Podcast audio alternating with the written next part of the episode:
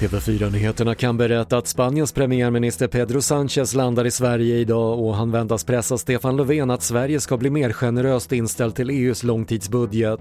Det krävs ett enhälligt beslut om budgeten från samtliga medlemsstater och Sverige tillhör de länder som håller hårt i pengarna. Trots coronakrisen planerar lastbilstillverkaren Scania att öka produktionen i Sverige eftersom det går bättre än väntat, rapporterar SR. Det innebär att tidigare anställda kan få tillbaka jobbet och planen är att öka produktionstakten i höst. I San Diego fortsätter släckningsarbetet med amerikanska krigsfartyg som har brunnit i över ett dygn. Närmare 60 personer har rapporterats skadade efter explosionen i skeppets lastutrymme och nu släpper helikoptrar ner vatten i ett försök att rädda fartyget. Mm. Och ruiner från ett aztekpalats har hittats mitt i centrala Mexico City. Arkeologer upptäckte lämningarna som sägs vara från andra halvan av 1400-talet vid en renovering av en historisk byggnad som senare föll i spanjorernas händer.